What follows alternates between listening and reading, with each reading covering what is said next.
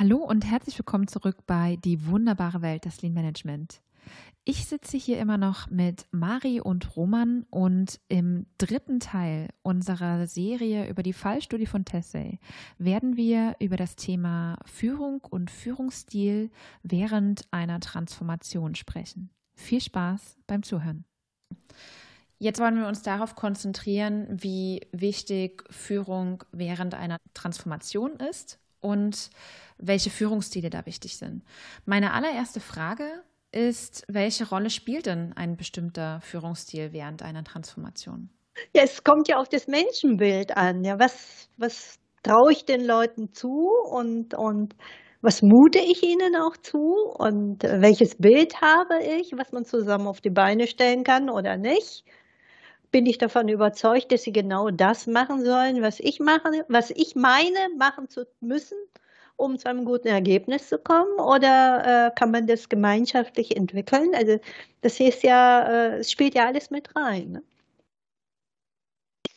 Ja, ich denke auch. Und jetzt speziell im, im Fall von Tesse, da hat Herr Jabe tatsächlich einen ganz neuen Management- und Führungsstil eingeführt oder vielleicht auch mitgebracht. Er war ja vorher bei JR East und war da ja, äh, ja 30, 40 Jahre lang im Bereich der Arbeitssicherheit tätig.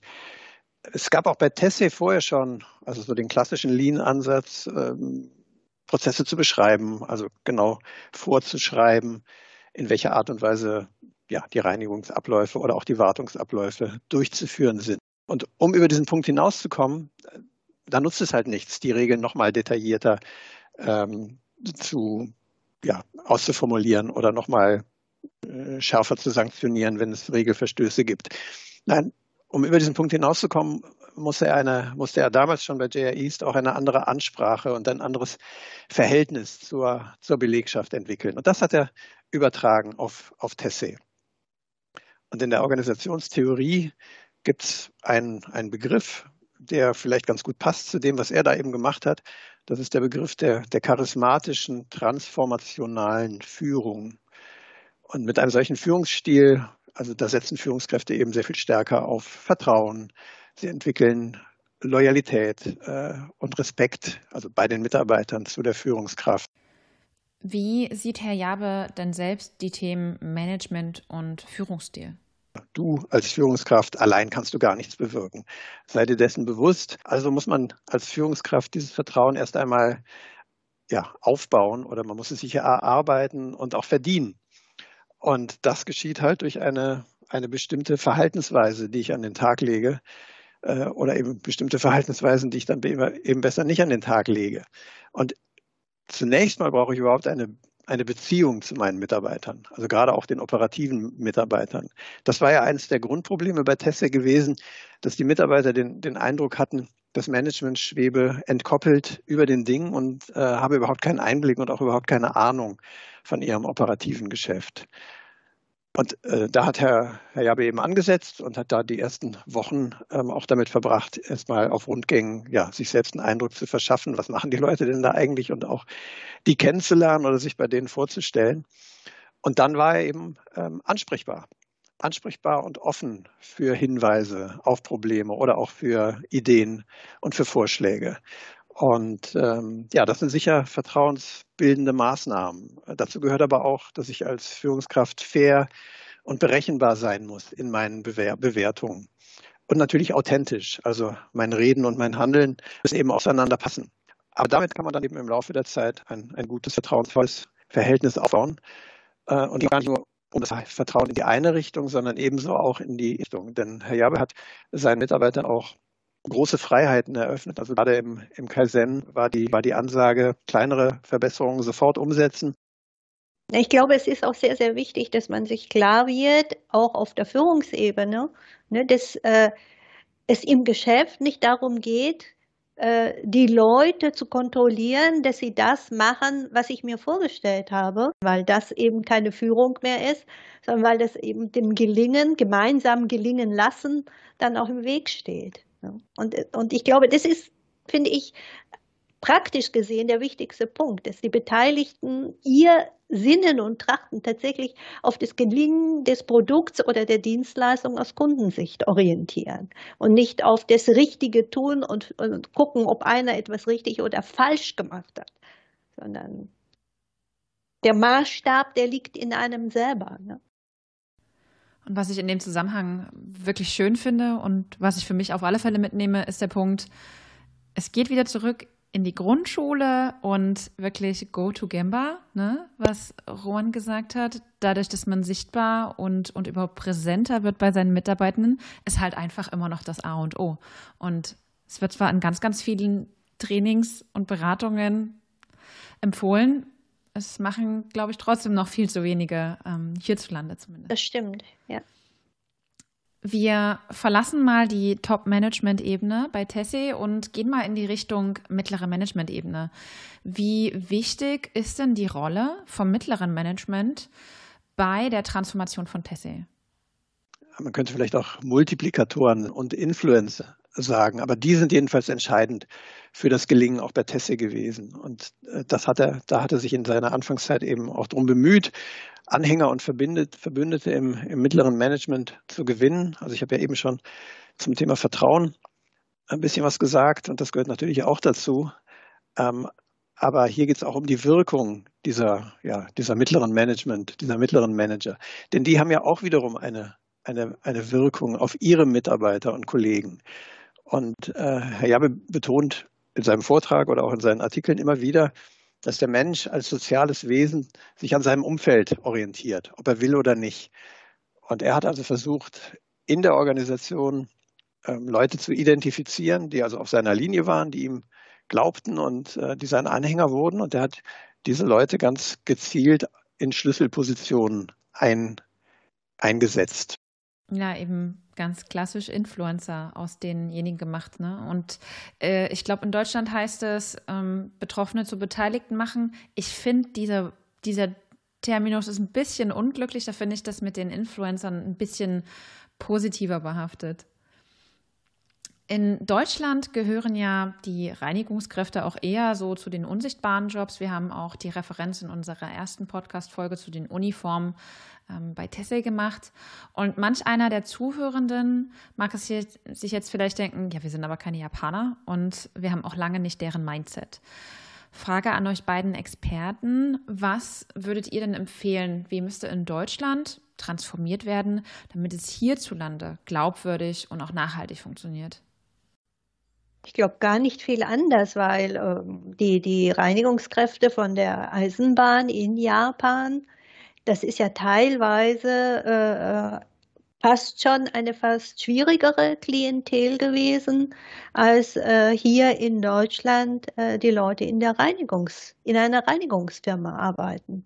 Weil in Japan gibt es ja keine Gastarbeiter. Ne? Und, und Menschen, die diese prekären Jobs ausüben, die haben da meistens ein Päckchen mit sich rumtragen, äh, die äh, und, und das sind nicht diejenigen, sagen wir, Einwanderer, die erst einmal irgendwie hier in der ersten Generation Fuß fassen wollen, eigentlich ganz intelligent sind, aber vielleicht wegen der mangelnden Sprach- und Sprachkenntnisse oder Schulausbildung irgendwie diesen Job ausüben, sondern das sind teilweise wirklich schwierige Leute. Ne? Und, und wenn das mit denen so wunderbar klappt, also warum soll es hier in Deutschland nicht klappen.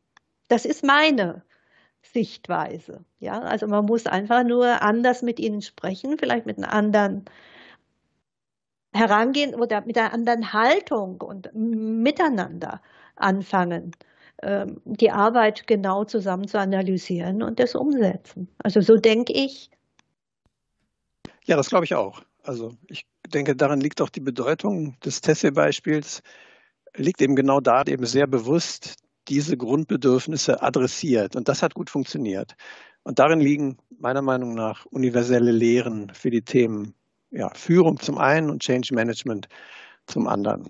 Das heißt natürlich nicht, dass man jetzt alles eins zu eins übertragen kann, äh, was Herr Jabe in Japan gemacht hat. Aber ich glaube, dass die, die Grundprinzipien bei uns genauso funktionieren wie in Japan. Welche Empfehlungen würde denn Herr Jabe der Deutschen Bank geben? Zum einen Geduld und zum anderen Konsequenz. Wir haben ja auch im ersten Teil schon kurz darüber gesprochen, dass die Erwartung, dass eine solche Transformation innerhalb von wenigen Jahren vonstatten äh, gehen kann, die ist völlig unrealistisch. Das hat sich ja auch bei Tesse über etliche Jahre hingezogen und äh, Tesse hat gerade mal 900 Mitarbeiter. Und wir wissen, das ist viel Arbeit und das wird sich eine, über eine lange Zeit hinziehen. Ähm, allerdings nur, wenn der Vorstand den Weg, den, den ausgerufenen Weg zur Exzellenz langfristig und konsequent verfolgt und nicht wieder abrückt von Lean und Kaizen. Also deshalb die Empfehlung, denke ich, von Herrn Jaber an die Deutsche Bahn wäre Geduld und Konsequenz. Finde ich sehr prägnant auf den Punkt gebracht. Es gibt in den ähm, Tessay-Sprachgebräuchen auch das Wort äh, des Angel Reports. Worauf basiert denn dieser Gedanke? Also der Angel Report ist auch eine, ja, eine Maßnahme, die sich Herr Jabe ausgedacht hat.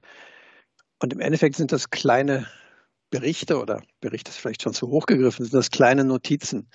Und zwar gibt es in jedem Team, ein Team hat so 22 Mitarbeiter und in jedem Team gibt es einen Angel Reporter.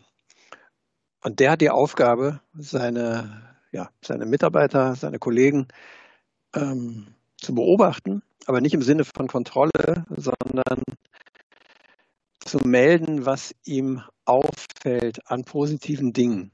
Also zum Beispiel hier, wir haben eine neue Mitarbeiterin, die ist erst seit drei Monaten im Unternehmen, aber die ist total engagiert und morgens äh, kommt sie fünf Minuten früher und legt schon mal die äh, Werkzeuge für alle anderen Kollegen ähm, zurecht. Also solche, solche Dinge sind das. Und ähm, das ist eine Form der, der Anerkennung oder was, was er damit erreichen wollte, war, dass eben positive Leistungen Anerkennung erfahren. Und zwar jetzt nicht seitens der Vorgesetzten, sondern äh, unter den Kollegen. Äh, zum einen, weil die Kollegen viel mehr wahrnehmen, als das Vorgesetzte überhaupt könnten. Die können ja nun auch nicht überall sein. Ähm, und zum anderen aber auch, ja, weil er eben so eine Art gegenseitige Anerkennungskultur dadurch schaffen wollte. Und äh, interessant in dem Zusammenhang ist, dass in keinster Weise vorgegeben oder definiert wurde, was denn jetzt als gut zu betrachten ist. Gut ist das, was der Angel Reporter, die Angel Reporterin als gut wahrnimmt und eben als positive Notiz in irgendeiner Form festhält. Ähm, die werden auch veröffentlicht, also intern. Da gibt es dann irgendwelche Wände, wo die angepinnt werden. Vielleicht werden sie inzwischen auch digitalisiert. Und das ist ganz erstaunlich. Äh, es gibt nämlich da entsprechende Statistiken, wie sich das entwickelt hat. Und ähm, ja, der Anfang war so ein bisschen zögerlich. Da waren das vielleicht 300, 400 ähm, Meldungen, die so dem, im ersten Jahr eingingen also bei einer Belegschaft von 900. Das hat sich dann aber schnell erhöht und zwar bis auf 10.000. Also 10.000 Meldungen pro Jahr ähm, in der Belegschaft unter den Kollegen. Ähm, und das war jetzt kein einzelner Peakwert, der sich vielleicht einmal eingestellt hat, sondern nach so fünf, sechs Jahren äh, ist dieser Wert erreicht worden und ist auch gehalten worden. Und auch heute wo ja Herr Jabi schon sieben Unternehmen aus dem Unternehmen raus ist, aber natürlich weiterhin Kontakt hat, hat er mir vor kurzem mal die aktuellen Zahlen genannt und die liegen immer noch in, in dem Bereich. Also das hat sich auch nicht abgeschwächt äh, oder abgestumpft, diese Maßnahme. Und er sagte, nein, warum sollte sie es auch? Ähm, denn es, ist, es bedient ein Grundbedürfnis des Menschen, nämlich das, das Grundbedürfnis nach Anerkennung. Und es ist ein ganz einfaches Instrument und es funktioniert wunderbar weiterhin. Ja, ist auch eine gegenseitige Dankbarkeit auch, ne, mhm. die, die sich darin ausdrückt. Und da fühlt sich ja jeder irgendwie auch irgendwie zu etwas zunutze. Und ich glaube, das ist auch ein wahnsinnig großes Grundbedürfnis, dass man froh ist, auch wenn man zu irgendetwas nut zunutze sein konnte. Ne? Ja, und da werden ja auch allein durch diese Maßnahme wieder die Grundbedürfnisse angesprochen, von denen wir auch schon im ersten Teil die Rede hatten. Ja. Und im Zusammenhang auch ein bisschen ähm, referenzierend zu unserem ersten Teil. Roman, du hast so ein schönes Bild gegeben äh, zum Ansprechen der beiden Gehirnhälften und dass eben auch Kommunikation ein wichtiges Instrument ist. Und mich interessiert, wie seht ihr denn die Rolle von Kommunikation im Zusammenhang mit der bei Tessay stattgefundenen Transformation? Also die ist entscheidend. Das begann ja mit der Kommunikation, äh, die von, von Seiten Herrn Jabbe angestoßen wurde, also dass er ja zunächst mal die Botschaft vermittelte, Leute, ihr seid jetzt nicht hier irgendwie äh, die Putzen vom Dienst, sondern was ihr tut, ist viel wichtiger in Richtung Gastfreundschaft ähm, und darüber hinaus. Also das begann mit Kommunikation ähm, und er hat also die, die Möglichkeiten und die Gelegenheiten, die sich boten, auch ähm, die Belegschaft zu informieren über die aktuelle Situation, über aktuelle Entwicklungen und natürlich auch über seine Gedanken und über die Reform, ähm, die hat er genutzt und zwar ja systematisch und gezielt. Also es wurde sehr viel kommuniziert. Und was in dem Zusammenhang auch interessant ist, er hat ähm, in dem Vortragsfilm geht er da näher drauf ein. Äh, er hat den, den PDCA-Zyklus abgewandelt und hat ihm ein neues, ja, ein neues Verständnis gegeben. Und er nennt das jetzt den DDSCA-Zyklus, mhm. ähm, nämlich Design, ähm, Discuss, Share, äh, Cooperate und Acknowledge. Und da steckt eben auch ganz viel Kommunikation drin, nämlich in Design zunächst mal ja, das Definieren oder das Entwickeln einer, einer Vision oder eines Zielzustandes für das Unternehmen, äh, die aber eben auch nicht nur im, im stillen Kämmerlein entwickelt wird, sondern das ist das zweite D im, im DDSCA-Zyklus äh, eben diskutiert wird, discuss und geshared wird. Das ist dann das dritte, der dritte Buchstabe S und eben in einem kommunikativen Prozess ja, weiterentwickelt wird und natürlich äh, verbreitet wird in der Firma, in der Belegschaft. Und äh, also schon dafür ist Kommunikation ganz entscheidend, ganz entscheidender ja, Stellhebel oder ganz entscheidendes Instrument gewesen. Und das kenne ich auch aus anderen Turnaround und, und grundlegenden Reformen in japanischen Unternehmen. Ähm, darüber hinaus gibt es aber noch die Kommunikation über die, über die Medien die ja ab einem bestimmten Punkt dann aufmerksam wurden äh, auf das, was da bei Tesse geschah. Und das äh, haben sie auch ganz konsequent und ganz gezielt genutzt. Also Journalisten standen die Türen offen, externen Besucher standen die Türen offen und es wurde darüber berichtet, jetzt nicht nur in, in internen Firmenzeitungen, sondern eben auch in, ja, im Fernsehen, in äh, Wirtschaftsmagazinen und darüber hinaus.